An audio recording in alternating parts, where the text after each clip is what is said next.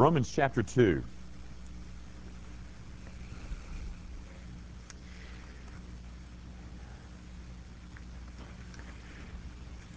We, we come now to a, a new section of the second chapter, and it affords us a couple of um, opportunities to uh, look at some, some different little things. So um, bear with me as we uh, work our way through this text, beginning at verse 12.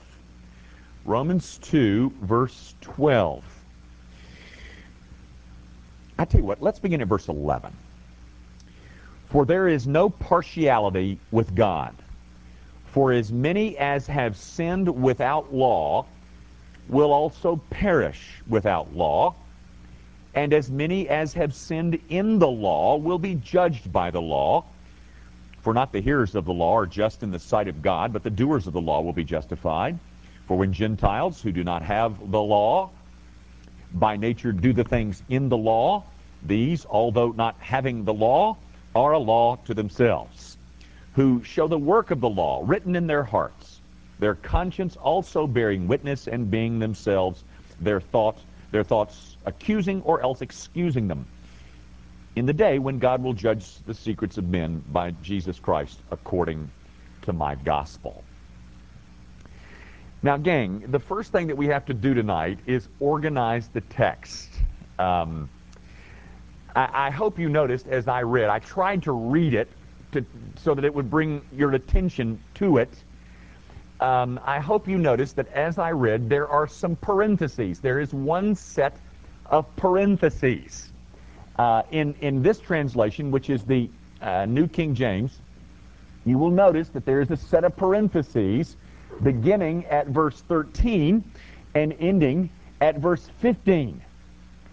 Now, um, which allows me the opportunity to say a few things about how you got that book that it lies in your laps at this moment. Um, I hope you understand that when Paul wrote the book of Romans, he did not use a parenthesis. Now, again, let me let me just take off on a direction just real quickly. This might be of interest to some of you. I brought these along with me to once again show you how unbelievably intelligent I am.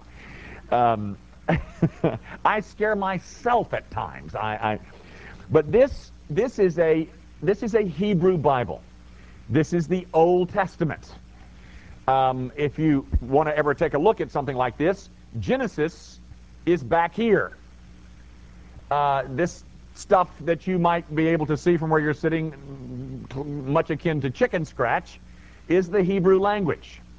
Uh, and it starts at the right and goes to the left, and not the left and goes to the right.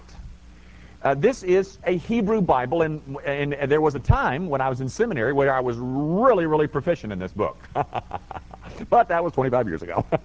um, in fact, uh, I was so proficient at one time that I was even asked to teach Hebrew at a seminary. I, I still can't believe that was true. I don't know what happened there, but anyway, uh, I could train. I used to be able to read it. That is, read it and you know just read it in, from here into the English. I could translate it right now, but I could not read it anymore. But anyway, this is a Hebrew Bible. This is a Greek New Testament. I do better with Greek. It has some letters in there that look like A's and some look like, you know, P's. Not all of them, but this is a, a, a, Greek New Testament. It also goes from the left to the right, which is very helpful. Um, but, guys, that thing that's lying in your lap is a translation of these two things. Um, what I wanted to point out to you is how it is that you got this. From, what was the process from getting from here to here? Now, um, and that's that. This set of parentheses allows me to do that for a moment. Um, I don't know whether your Bible is like mine. I have a, a, a, New Geneva Study Bible, which I'm not all that wild about. Um, but if you've got one like mine, and, and if you, whatever kind you got, open it to the front. Uh, and you should be able to see this in yours. It's in mine. Um, but again, if it's like this, you'll have this page in it, and you'll notice it says contributors. And you'll notice it says the Old Testament contributors, and you'll have the New Testament contributors. Now, here's what happens in the translation of a Bible. You get a group of people together. These guys are mentioned right here as the contributors, who are, um, they're basically linguistic scholars. They're not necessarily theologians. They're simply people, for instance, in the Old Testament, you will find names listed there who don't have the slightest connection with, uh, with uh, Orthodox Christianity. But what they will be is they'll be very knowledgeable scholars in the Hebrew language. And so what their contribution is, is to come to this book, this thing here, and translate it exactly the way it is spoken. And then you get that, of course, in your English copies of the Old Testament. It's a committee, gang. It's a committee of Old Testament linguistic scholars who basically, they're not trying to tell you what it says. They're not trying to be commentators. They're not trying to be an, an analysts. They're simply taking the text, the Hebrew text, and translating it into English. That's all their job is. Now, that's the same thing happens with the New Testament. Now, when these guys get together, when I, assure you, ladies and gentlemen, when Paul wrote the book of Romans, he did not even have parentheses. He didn't even know what those were. Um, he didn't use punctuation. They didn't even divide words.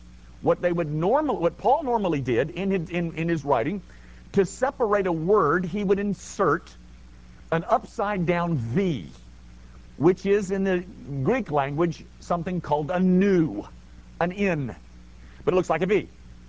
And so he'd write a word, he'd stick a nu in there, and then he'd write another word. But it was just one continuous chain of letters. So these guys came in and tried to translate what Paul had written into the English language, and then somebody came and um, put it into verses. Paul didn't write in verses. He didn't write in paragraphs. Uh, then there are those who are known for their skill in pagination. you know, that means they, they put it in pages. That is, okay, well, let's put this on the next page. You know, th- that is all done not under the inspiration of the Holy Spirit. None of that, ladies and gentlemen, is to be relied upon or understood as something that God did for you. He didn't do that for you. These guys did it for you. Now, it's helpful.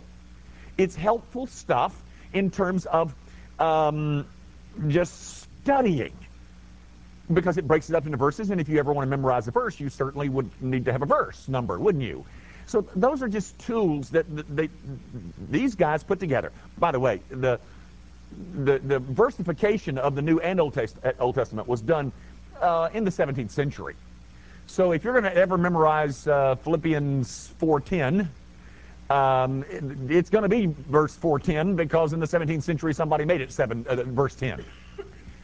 Uh, and breaking it up into verses so that we could handle it better. And sometimes you, you, if you're studying the scriptures, you find them breaking up in the middle of a, of a sentence, middle of a clause. and You think, why did they put the verse there? You know, you don't. All I'm trying to tell you is, here we are studying Romans chapter 2, verses uh, 11 through 16, and we find a parenthesis. Um, Paul didn't write, that. he didn't put that in there. These guys did. And interestingly enough,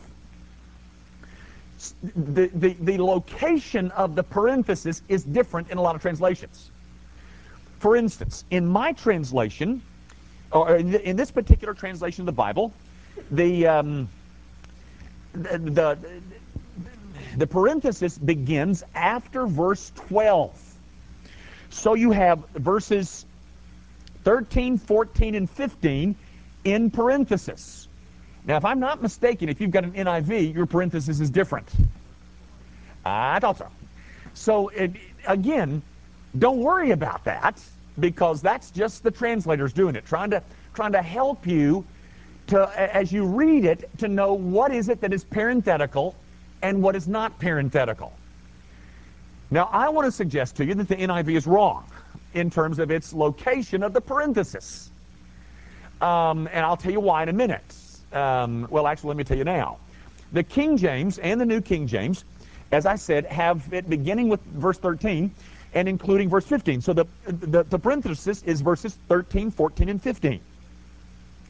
So what you really have is a statement that begins in verse 11, For there is no partiality with God, for as many as have sinned without law will also perish without law, and as many as have sinned in the law will be judged by the law in the day when God will judge the secrets of men by Jesus Christ according to my gospel.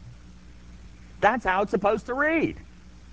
But stuck in there is a parenthetical statement by Paul. Now, the reason that I think the King James and the New King James is correct and the NIV is wrong is if you'll notice um, the, the, the subject of verse 12 and the subject of verse 16 is judgment. Uh, will be judged by the law on the day when God will judge the secrets of men. I, I think the sentence is supposed to run like that, and that's the way we're going to deal with it. Um, we're going to deal with it as if the statement is contained in verses 11, 12, and 16. That's the thought. And then we're going to come back next week, if we get through it this tonight, we'll come back next week and look at the truth that's contained within the parenthesis. Because there is indeed a parenthetical statement in here, and at least two of the major translations agree and, and, and I do as well, uh, that it should be verses 13, 14, and 15. Now, um, that's what I meant when I said the first thing that we have to do is arrange and organize the text. But having done that, that gives me another opportunity to say something else that, that I love to say because it's such a danger amongst us conservative evangelicals. You know, guys, what is the essence of Bible study? What are we doing here? Why do we have a Bible study? Why do you go to Bible studies?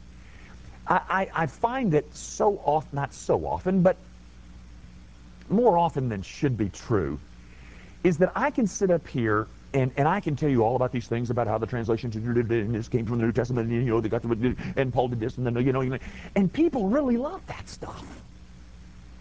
And they they walk out thinking, "Ooh, we've got a good Bible study because did you know that the parenthesis is in there? I never saw the parenthesis before, and the parenthesis is right there. I saw the parenthesis, and my pastor told me the parenthesis is in there. Look at us, we know where the parenthesis ought to go." As if we have studied the Bible together.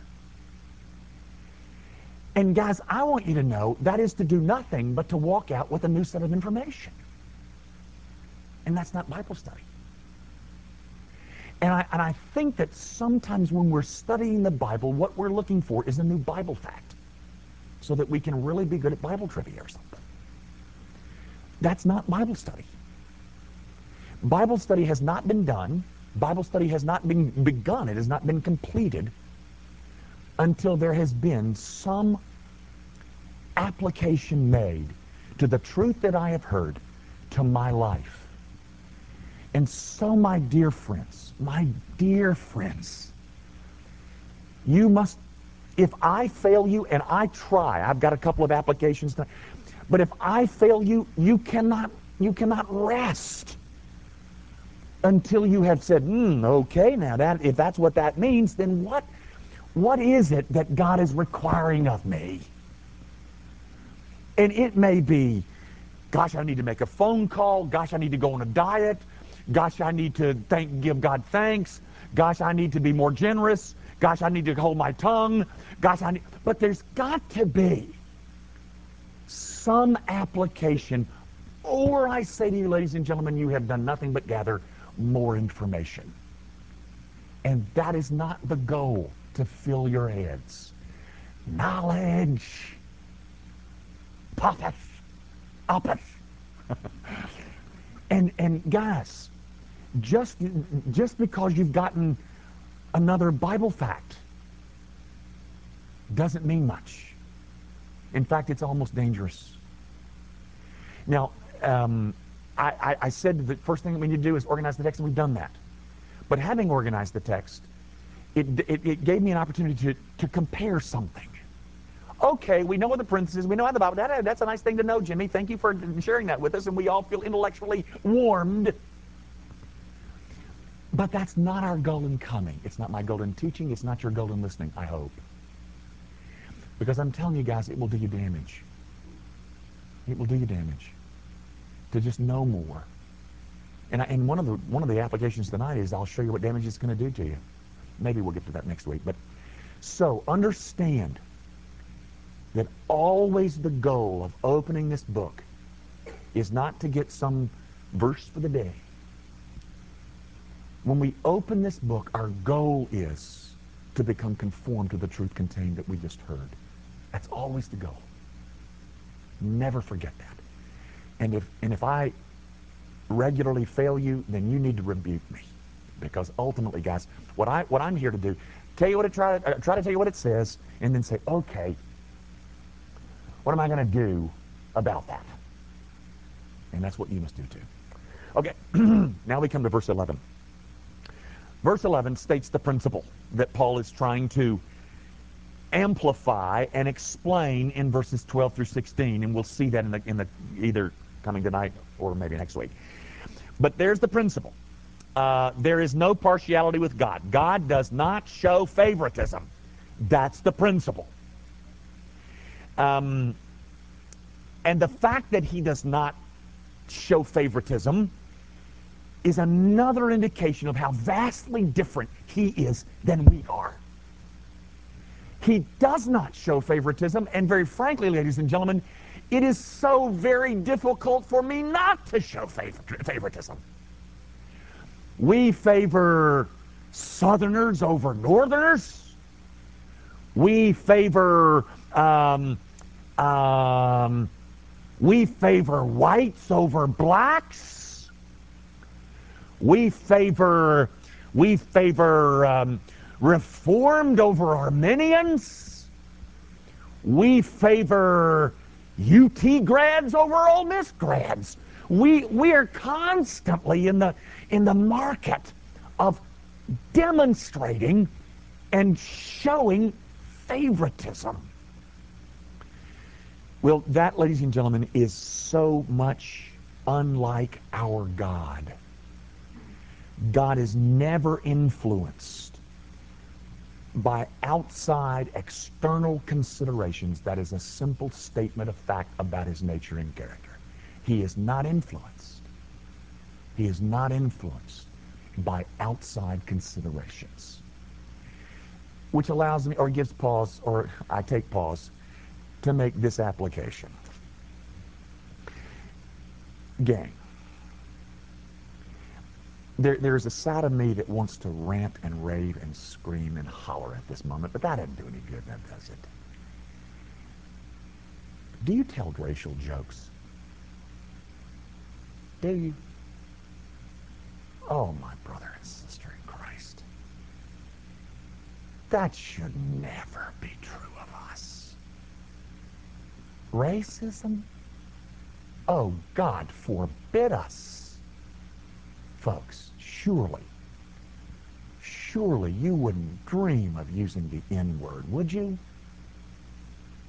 Would you? Please. You know, that word has, that N-word, you know the word that I'm alluding to, I hope? That word has almost become, has become as, almost as offensive to me as other words of great notorious vulgarity gang, our God is one who takes not into account anything of external consequence. And we make fun of that? Oh, no, surely not. Surely not among us. Surely not. Now, I, I don't know how much we can do about uh, eliminating racism, but I know this much any any smidgen of racial tendency on our parts is godless because our God doesn't show partiality. Ah, there's none of him. Uh-uh. But it does again point out how everlastingly different he is from us. But may I plead with you, if that word is in your vocabulary, expunge it tonight. That's an application. Don't ever use it again. Don't ever dream of using it again. Don't ever tell another, uh, uh, don't tell those either. Don't ever tell another racial joke. That's awful.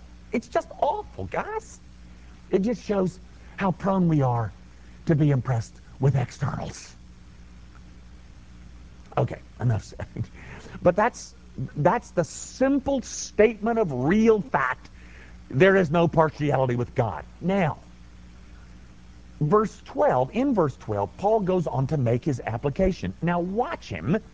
Watch him as Paul, watch him make application of that principle. That's the fact. Now, here again, why did verse 11, at least in the New King James, why did verse 11 get separated from verse 12 in the uh, paragraphing? I don't know. It really should be next to, but it didn't. Anyway, there's the principle. Now in verse 12, he begins to apply that principle. Now look at it. it. It's pretty simple, really. For as many as have sinned without law will also perish without law. And as many as have sinned in the law will be judged by the law. You see what he did? He simply classed people into two groups. There are two groups of people. Those people who had the law, who, who, who are under the law, or without the law, or with the law. That's the way he does it in the New King James. There are people without the law, and then there are people in the law. There are some people who had it. There are some people who didn't have it. Now, of course, you know who those two groups are. Those with the law were Jews. And then there were those without the law. They were Gentiles. In other words, there are two groups of people. People who had it, people who didn't have it. And ju God's judgment of those two groups is completely impartial. If a Gentile sins, he will be judged as one who did not have the advantage, the benefit of the written law. For as many as have sinned without law will also perish without law. Ah, but those other fellows those many as have sinned in the law will be judged by the law. So um, they're, they're, they're, they're both going to be judged because the issue is not whether you had the law or didn't have the law. The issue is sin. But gang, it does point out that that thing that I go over, it seems more often than I, I, I imagine, but um, that, that a man who has never heard the gospel is not going to be judged in the same way as if he had heard the gospel. Um, now, gang, don't misunderstand me. I'm not saying that someone is going to be saved by not having heard the gospel. I'm not saying that. Did you get that? Was that clear? You're not going to be saved by not having heard the gospel. But he is going to be judged differently than one who has heard the gospel. The, the Jews had written codified law. Gentiles did not. And as a result of that, their judgments will, their judgments will differ. Possession of the law rendered Jews uh, far more guilty than those uh, who didn't have the law. And so the Jew, far from being saved because he had the law, his judgment will even be more severe because he had the law. Do, you know what I mean by that? I, you see, what the Jew was doing is, oh, oh well, God would never, never, um, he would never judge us because we have the law, we have the law, we have the law. He even, that language is, is used, I think, in Jeremiah 8, someplace, where the Jew was constantly, his, his safety was, we have the law, we have the law, we have the law. Well, it's as if God looks at him and says, yeah, and that ain't going to make it safe for you. That's going to make it harder on you. Because you did have the law. And something should have been done because you had possession of that law. And in because you because you had possession of it, you are rendered far more guilty by that one fact than those who didn't have it.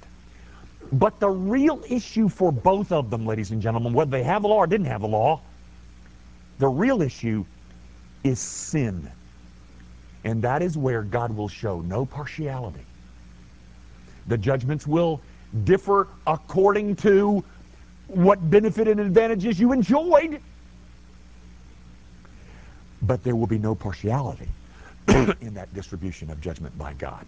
I want to show you this because, pardon me, should this sound a tad strange to your ears, let me show you that Paul is doing nothing. Turn with me, if you can find real quick, Luke 12. Paul is doing nothing more than teaching something that Jesus already taught. Um, uh, let me begin reading at verse 41. I'm in Luke 12, 41. Then Peter said to him, Lord, do you speak this parable only to us or to all people? And the Lord said, who then is that faithful and wise steward whom his master will make ruler over his household to give them their portion of food in due season? Blessed is that servant whom his master will find so doing when he comes. Truly I say to you that he will make him ruler over all that he has. But if that servant says in his heart, My master is delaying his coming, and begins to beat the male and female servants and uh, to eat and drink and, and, be drunk, the master of that servant will come on a day when he. Let, let me skip down to the um, verse 47. And that servant who knew his master's will and did not prepare himself or do according to his will shall be beaten with many stripes. But he who did not know, yet committed things deserving of stripes, shall be beaten with few. That's exactly what Paul is saying. For everyone to whom much is given, from him much will be required. And to whom much has been committed, of him they will ask the more. You see, guys, Paul is not saying anything different than what you find Jesus saying right there. If you knew these things and you did all that bad stuff, you're going to be beaten with a whole bunch of stripes. But if you didn't know those things, you're going to be beaten, but not as many stripes. Based on those advantages and those benefits that you enjoyed will determine the severity of your judgment. Um, on the part of two on the part of the two groups, it is their sin, which is their common damnable offense uh, for Jew and Gentile. Both classes, without Christ, will perish. But the punishment of the Jew will be far greater because of his advantages. Now, let me pause again, and maybe we, we're going to have to stop right here, but let me pause again to try and make an application to usance. Because, ladies and gentlemen, this principle can be marvelously applied and is applied by Paul uh, to us who are believers. Turn with me, if you will, real quick to 2 Corinthians 5.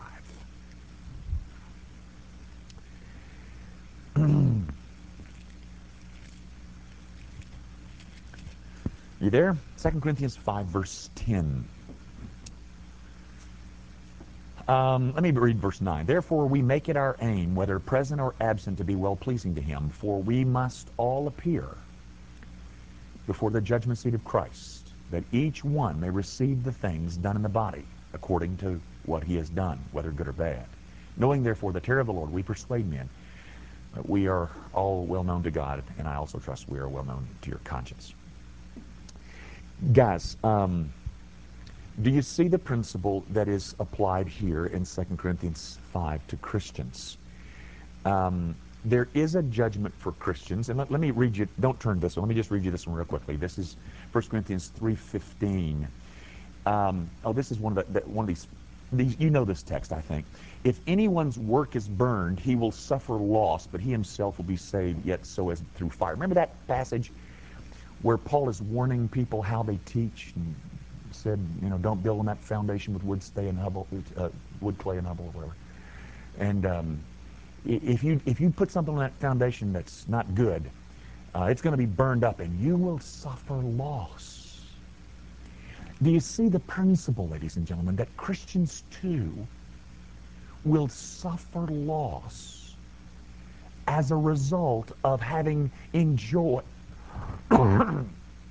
enjoyed some of these rich benefits that we have enjoyed over the years. Gang, I do you a disservice because every time you hear the gospel, your responsibility increases. Every time you are exposed to truth, your, your responsibility broadens and deepens. And it is perfectly right for God to do so. He has granted wonderful and precious benefits to us. And the more we hear them, the more culpable we are, the more responsible we are to live accordingly. there is a sense in which you should never listen again. To do that would be your, your own destruction. But gang, every time you hear these truths, every time we hear them together, our responsibilities increase. You like that Bible sitting in your lap? Ain't it great? The whole Protestant Reformation was fought so that you could have that thing in your lap. The whole Protestant Reformation was fought. People died, spilled blood, went on crusades for, the, for something known as the priesthood of the believers. That is, that you can have a Bible in your, in your lap and you can sit and interpret it. You like a church that faithfully tries to declare in every possible way the truth of God to you? Those are all benefits, ladies and gentlemen. All increasing responsibility. I, I, I show you one other, and then we got to quit. Turn, and we'll close with Revelation chapter 14. And I think we looked at this not too long ago either. But, but underline it, folks, because it, it, is, it is spoken to us. I'm in Revelation chapter 14, verse 13, where we hear the author saying, Then I heard a voice from heaven saying to me, Write, Blessed are the dead who die in the Lord from now on. Yes, says the Spirit, that they may rest from their labors and their works follow them. Now, gang, you, you see who that's talking about. That's talking about people who spend their eternity in heaven. And, and it is certainly not suggesting that we are saved according to works. But they make a difference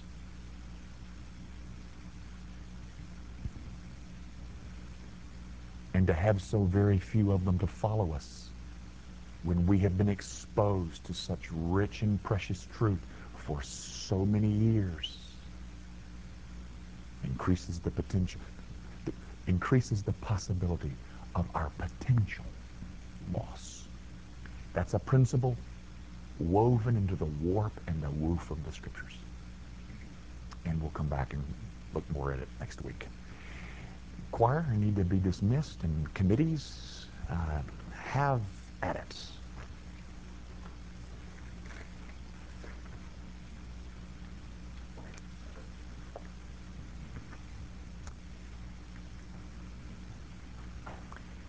And the rest of us commoners will close in prayer.